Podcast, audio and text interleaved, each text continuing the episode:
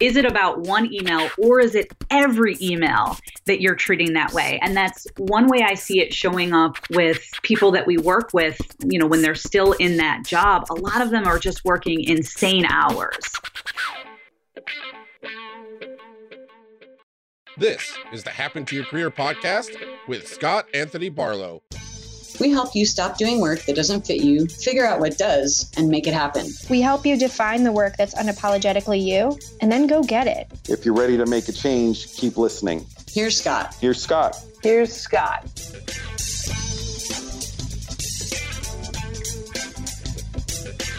Welcome to the Happen to Your Career podcast. I'm Scott Anthony Barlow, and this is the show where we share stories of how high achievers find career happiness and meaning.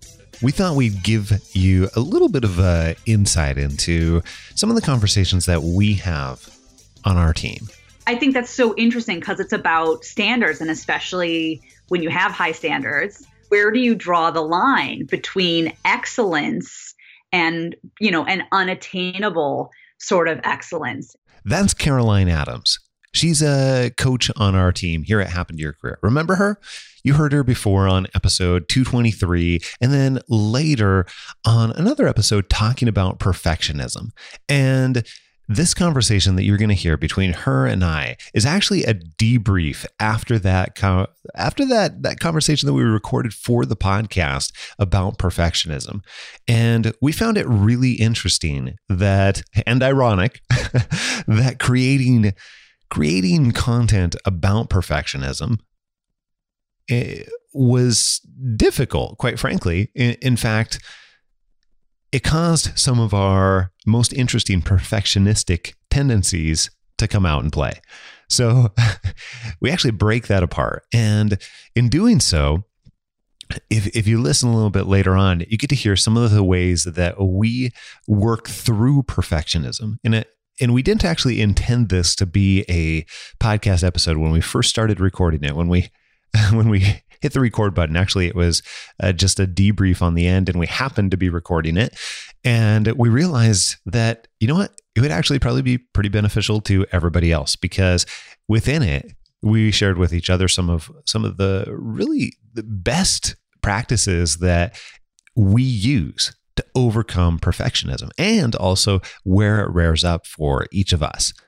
All right. So hopefully you can take away a few different things that you can put into your own life or try out, find out if you can hold back those perfectionistic tendencies or rather lean into them and recognize that they're there and be able to do great work and move yourself closer to where and how you want to be living anyways.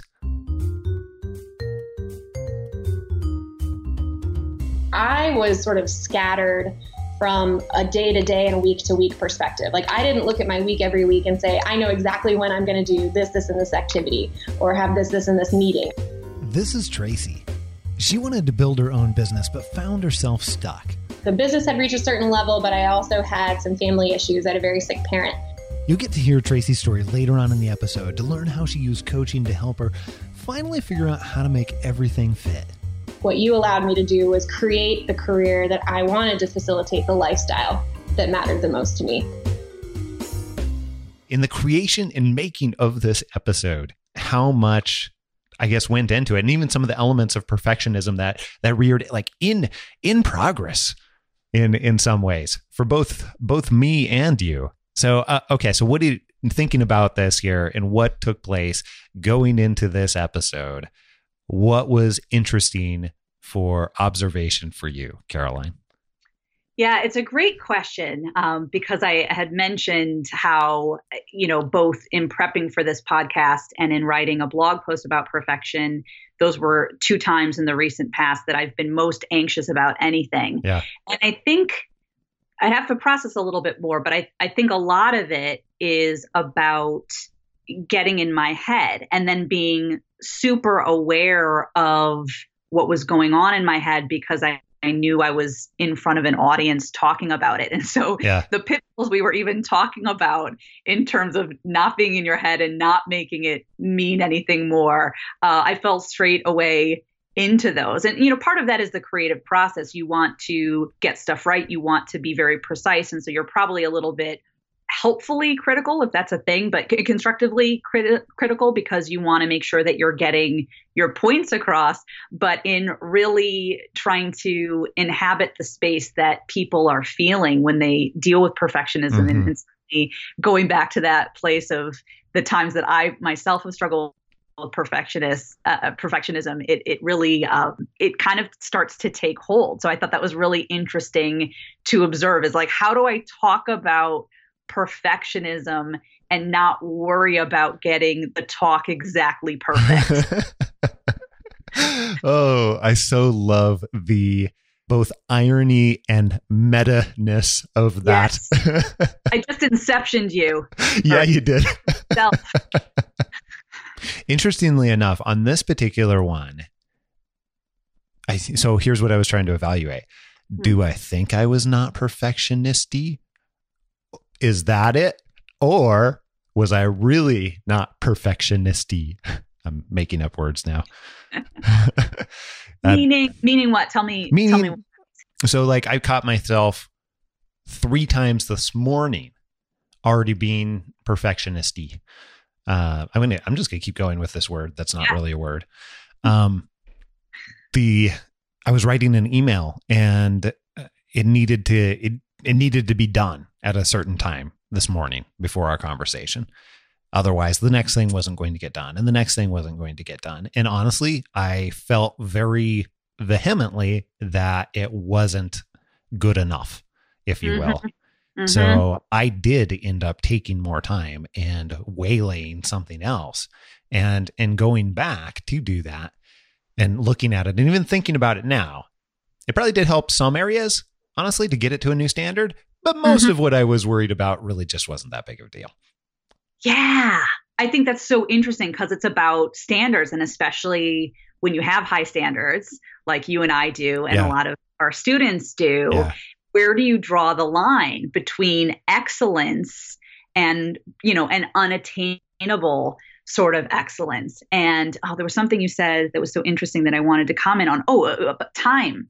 And, um, you know, a lot of gurus recommend time boxing things, you know, and just, you know, committing yourself to getting that thing done in two hours or an hour or not spending more than 15 minutes on, you know, an email or, or whatever it is. And it's interesting when I've done that out of necessity Yeah. uh, for writing or whatever, usually something creative. At the same time that I value the fact that uh, okay, I, I still did something. Isn't it amazing where I could have spent eight hours on this and I actually got it done in two? And so I can recognize the value um, in that. I, I do sometimes struggle with, well, I know even if it's incrementally better, you know, maybe it's worth that extra time. And so it, it really becomes, I mean, you could really overthink it, which I love to do, but um, it really becomes an interesting uh, concept of for the amount of time you spend on something, how much better are you actually making it, and and and looking at you know the value of time Yeah. and you know is that five percent better that I might be able to get it to in six hours? What is that going to mean for the people that I'm writing for? Like, will they value that? Will I value that? And not now I've now I've lost my six hours that I don't have to spend on writing perhaps another 75% okay blog post. So it's a really interesting concept and where where do you draw the line between something that is excellent and meets a certain standard versus kind of tipping over into well it's never going to be completely done. Yeah. Yeah. It's what is it? The theory of diminishing return? Yeah. What is that called? Yeah, I think Yeah. it was I think it's that. yeah. But um Which I built a career on by the way. oh yeah. Yeah. Just keep tweaking it around the edges and Yeah. pouring time into something that's not going anywhere.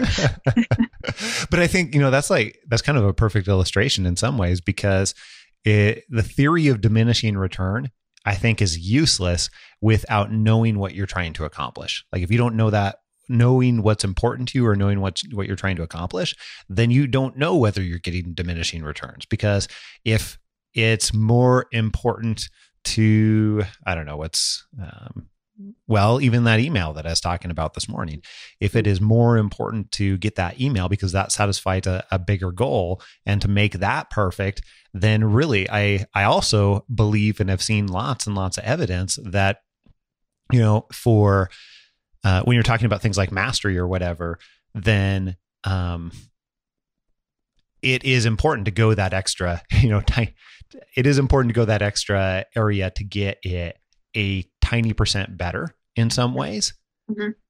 but not if that doesn't really have the type of impact on the if that doesn't really um, mean anything for the larger impact for whatever it is that you're trying to accomplish whether that be you know making the career change or whether that be um, i don't know in our case we're trying to reach more people to be able to teach them how this stuff really works right and does that email do anything for that and and i think that becomes the question so it's i think that theory of diminishing return has to have the prerequisite of understanding what you really want to achieve accomplish whatever I think that's totally right. And, and back to the idea of awareness and understand, you know, getting curious about why this is showing up and why you're feeling this way. Yeah. And so is it about one email or is it every email that you're treating that way? And that's one way I see it showing up with people that we work with, you know, when they're still in that job, a lot of them are just working insane hours yeah. and just exhausted. And just even from my own corporate experience you know talk about diminishing returns. Like i remember sitting in front of my computer screen at the end of a 14 hour day and i literally could not collect my thoughts. I just my my brain was just on overdrive and i would sit there and stare at the blank screen trying to like waiting it out to see it's if gonna happen. it's gonna happen. Maybe. Yeah and it, it rarely did. Usually i was just Yeah. like all right i'm gonna go home and start at you know 5.30 tomorrow morning. But i think a lot of people take that approach and especially when that approach of diminishing returns kind of throwing uh, their energy away basically into something that's not Yeah. going to get what they want um, which is one of the the biggest pitfalls i think when people are making that career change they say they want the career change they start taking steps but they're still giving 50 plus hours a week to their current job to where they don't want to be. Well, that's diminishing returns. you know, make it your job to focus on the thing that you want to get to. So it's an interesting, I'm glad you brought up diminishing returns. It's Yeah. huge. That'd be a fun um what you're talking about in terms of energy and thinking about energy as a currency in some way or as a resource, um, as a finite resource. That'd be a fun episode to do, by the way, at some point. And um, I almost think that in some ways, um, thinking, although time is, I think, possibly the most valuable resource as a subcomponent of that, again, depending on what you're trying to accomplish, for me, in a lot of ways, like energy and dividing Yes. that specific amount of time is um, one of the most valuable things I've had to really, really, really pay attention to. Uh, yeah. and that is that has been that has been a massive learning curve over the last six years for me. Just uh, Yeah. Then there's like different levels of it too. Like every time I think I've got, oh, I've, I've kind of got this nailed. Then there's a Yeah. new, brand new level and a new dimension to some degree to get better at that one teeny tiny area. Yeah. Uh, 90% of what I'm doing is thinking about as I build the business and think about how I spend my time on the business is where's my energy going? I mean, you and I even talked about this when we first Yeah. started talking about Yeah. working together because I'm so because I've burned out. So I know what it's like to to push that to the limit. And and it's so interesting what you say about having time versus having energy. When I went part time in, in my corporate job, and I had I had so I, I worked at corporate just three days a week. So I technically had two weekdays and two weekend days Yeah. to start a business. So I had anywhere between two and four days that technically I had plenty of time to work on my business. I was so exhausted from those three days that I just needed that time to just get back to whole, to just to be able to kind of recover from what had happened in corporate. And so I think that's 100% about energy. I had plenty of free time. And I think a lot of people have this. A lot of people complain about not having time. You have the time. You can find 20 minutes a day Yeah. to do something. but the point is is that you if, if i gave you that 20 minutes right now you might not be able to connect with it because you're just depleted from whatever else is, is happening in your life so I, I think that would be a fascinating conversation Yeah. Yeah. What is okay? So I'm curious.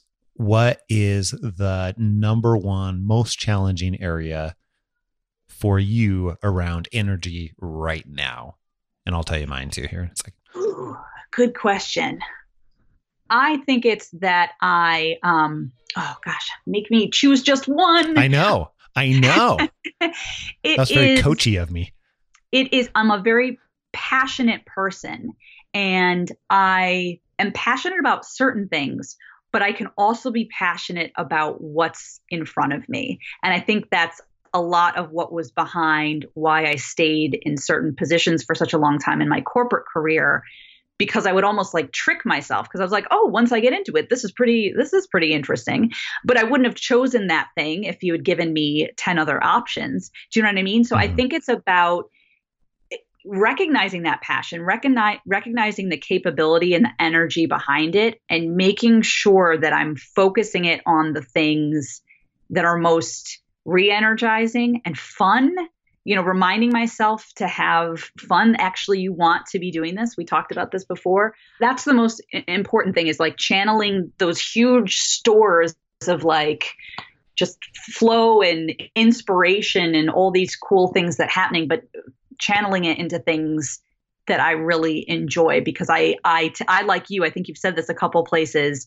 You can foc you have intense focus, and so you can focus on one thing, but then other stuff drops out. Oh yeah. I'm very much like that. So especially if, you know, it'd be one thing if I were channeling my energy into something that was like so amazing that it, you know, I could just live off of it for years. But um especially when I'm not putting that passion and energy into the right place, the fact that I'm ignoring other things, it just kind of becomes all consuming. I had reached a point in my business that I had gotten to largely through sweat equity, just legging it out, doing the research by myself, figuring it out on my own. Tracy's business had plateaued and was keeping her from what mattered most to her. When she signed up for coaching with H2IC, she identified who she needed help from.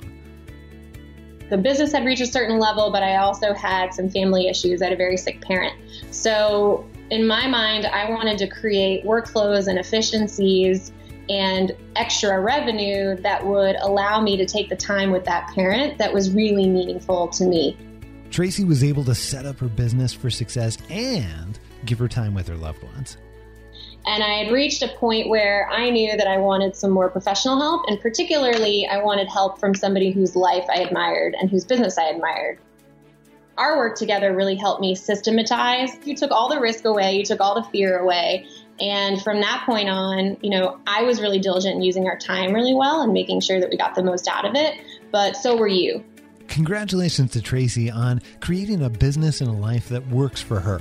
If you want to find out how to do exactly the same thing, create a business and build it so that it suits your life and lifestyle, and it also lights you up and gives you purpose at the same time, well, turns out we can help. Find out how coaching can help you do that step by step. Go over to happentoyourcareer.com and click on career coaching to apply. Or you can text my coach, that's M Y coach, to 44222. Pause right now and we'll send over the application. Just text my coach to 44222. the fact that I got to spend an incredible guilt free amount of time with a sick and dying parent who's no longer here um, is priceless. Okay, so here's here's mine. I was thinking about this a little bit as you were telling me about yours too, and I um I think the biggest challenge for me right now is duplicating the pockets of energy consistently. Um, Mm. and what has a tendency to happen uh, because I've realized that if one, if I if I have different levels of energy at times that I don't anticipate, um, a lot of the times my schedule gets planned months in advance. So Yeah. Uh, like right now, we're planning stuff well into the end of 2018 and everything along those lines. So, if my energy pockets um, that for what I anticipate are not aligned with getting different pieces done within timelines, then it throws everything else off in a huge, huge way. Yeah. So if so, two days, uh, the last two days, for example, have been batched recording episodes for many months in advance at this. And uh, if I if I come into those those conversations not energized, or if I don't get something else done and we have to reschedule some of those because it's more important than those podcast episodes, then it has a tendency to have this massive snowball effect. And because we're so far scheduled out in a lot of ways, then it is um, it sometimes I'll feel it for over a month. Just Yeah. like so it dovetails back to um, how do I, if I need to spend time, if I need to produce a particular result, and let's say, for example, I need to write some content, and uh, we need that content to be not just, not just, I don't know, regular content, but we need it to be very, very good and produce a particular result or help people in this particular way or whatever else. The, and I cannot show up with the amount of energy during that time, then I will literally feel the um, impacts of that for weeks where things get shifted around and then all of a sudden i'm doing things when i when it doesn't fit for those different levels of energy and then that in itself creates a snowball effect too so Yeah. that is that is my biggest challenge is really making sure that all of the elements like what food am i eating um you know the day before what um am i getting to bed on time is there something that pops up you know at school that I need to have a conversation about with uh, for the kids or uh, just all of those elements uh, and then being able to plan for the unexpected Yeah. uh, so that it doesn't get so it doesn't derail everything um that's that's my biggest challenge right now in the impact of energy that's what I was that's what I was I had two follow-up questions. So one is do you schedule downtime now knowing that, you know, this is something you need to watch out for? And do you ever change like call an audible and change your schedule like when you realize like oh gosh I just do not have the energy for this or it's too much do you mix it up or do you just kind of let it run its course and then recover after that It depends. Um, there have been times where, you know, I've so what I always try and do, and it doesn't always work. Sometimes I'm so in the thick of it where I fail to uh, pull myself out of it for a couple minutes to be able to look at the bigger picture. So there Mm. absolutely have been those types of times, which Mm. then ends up causing some of that snowball type effect too. If I if I fail to do that for you know a particular time period and um, but when I do, then yeah, absolutely. I look at, okay, is it going to be more valuable to, I don't know, take a nap or go for a walk or like, um, it- a lot of times I'll do like five or seven minute workouts Hmm. just to be able to get blood flowing or something along those lines. Like I have kettlebells in the next room over there and we'll go do like kettlebell swings or something or a whole bunch of put push-ups or burpees or something like that for you know 5 minutes but I don't always do that. Sometimes I convince myself that's not a good idea or I just don't have time for it and that's what it feels like in my head even though it would have been better to to call that audible as you said. So Yeah. when I do, it usually ends up better and can usually avoid it and sometimes I sometimes I don't. But I like to be even more proactive and figure out like how do I put together the right combination of the puzzle so that uh, Yeah. as I show up, then it is the right thing for the right time and the right me- level of energy and the right type of energy too. Yeah, I totally get that. I, I really try to do that too. I think what throws it off is uh, creativity. Darn that creativity. um, you know, so like the, I, I will get these inspirations and they usually come at like totally the point at which I can't do anything with them yeah. or and or because I've scheduled stuff. Um, uh, I'll, like sometimes I'll find myself making excuses like, well, no, this is not your writing time. Yep. You know, so um, I, I think that that's something I'm still trying to work through be- between the structure of writing at certain times of the day and certain days, and just building that habit versus, you know, being open to um, when when those pieces of inspiration come. And I, I think the other thing too, I, I, find hard to do. It was interesting. You were talking about, um, you know, just doing something for a few minutes. I, I I struggle with that concept. Like once I, when I would used to motivate myself to go to the gym, I would say, okay, just go for 15 minutes. Mm-hmm. And then, you know, it's for an hour and a half or whatever. Never, always knowing that once I got there, I wouldn't leave after 15 minutes or whatever. And, you know, same thing with writing. And I, I think if I could, if I could, so I'm not very good at just doing the thing for 15 minutes. And I think I know that. So I think, well, Caroline, you're just lying to yourself. It's going to be an hour and a half. It's going to be all day. So I just, just don't start. Whereas, especially with the writing, if I would just take the 15 minutes, write down the idea, get the nugget there that I could pick up later, I think it would serve me a lot better. But for some, I think it's that same thing that enables me to focus. Yeah. Um, kind of works against me in that respect because I know that I'm going to focus on it um, if I sit down to do it. I have to minimize a lot of barriers in order to make that stuff work. So, like, even for the taking a few minutes and everything like that, I, I've built a lot of that into into my life in really weird ways. Like, I wear stretchy jeans. Like, that is that is what I that is. What, I don't know if that sounds weird, and I guess I don't really care if it does because I love them.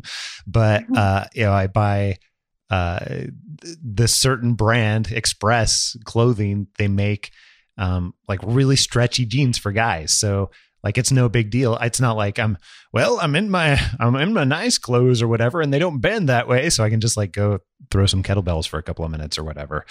Um, but it just weird things like that I've realized mentally stop me that I've had to one recognize, which sometimes is the hardest part, and then two, like actually do find weird solutions for them in a lot of ways.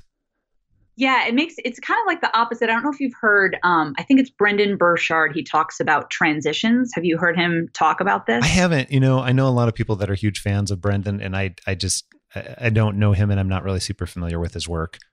Uh, I, am not either, but I, I I've read like 15 pages of his book, so yeah. I feel like that that well that, you know, that pretty much you know knowledge to be able to talk about it. But the the concept I liked, and it it's uh, it, there, it's a twist. It's not exactly what you said, but he talks about kind of moving from one activity from another uh-huh. and making sure that you take the time to acknowledge the fact. So I, I think a really good example is like when you're moving from uh, family time to work time or work time to family time. And if you don't kind of stop and like tell yourself, okay, I'm finishing this and I'm moving into the family, you have the tendency to kind of take those those you take that same energy into what it is whatever it is that you're doing next often you know to detrimental results yeah and so uh, what made me think of that was the fact that it's kind of you've you've eased those transitions, but in a way that works. It's not about um, you've made them more fluid. I, I, guess is what I'm trying to say. Is like you're you're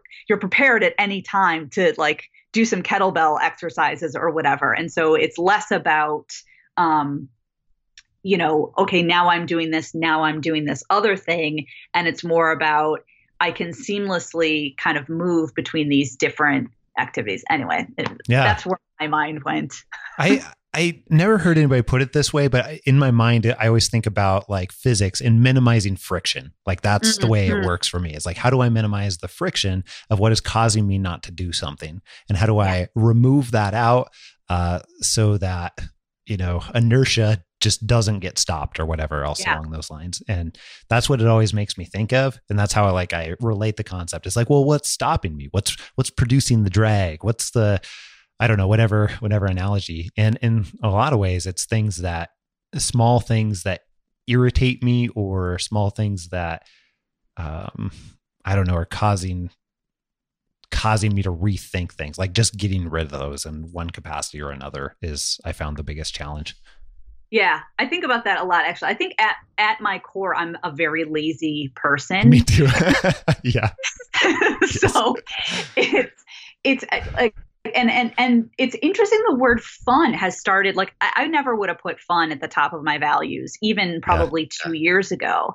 And i think once i finally started stepping into fully embracing you know what i wanted to do in my career yeah, and then getting at it and bringing that same like grinding energy that drove me so much in my corporate career and uh, saying I don't want to bring no I like this. This is the thing I want to protect. I don't want to bring that same energy. Like how do I make this fun is is the question I ask myself all the time. And, it, and a lot of times um, even if it's not fun just even stopping to ask that question can kind of open some things up and just take a bit of the pressure. But I, I agree. It's so interesting how how I can be derailed. Like how at 11 o'clock one night I can be so pumped and ready to get writing the next morning. And by the time the next morning rolls around, you know, five minutes after I get up, I'm already starting to talk myself out of it or losing that momentum. I just find that sort of thing.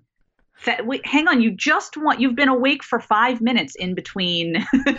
we really wanted to do something, and now when you're dreading it, like it's the worst thing in the world. What the heck happened? Yeah. Hey, I hope you enjoyed that. If you want more behind the scenes that happened to your career, drop us an email and let us know. We've been experimenting with a lot of different types of content lately because we want to continue to improve so that we can put the most useful and best possible and even most entertaining things out there for you in the world. So drop us a note at hello at happentoyourcareer.com and let us know if that's something that you enjoyed or if you never want to hear it again. We would absolutely love the feedback. However, we've got so much more coming up for you next week, right here on Happen to Your Career.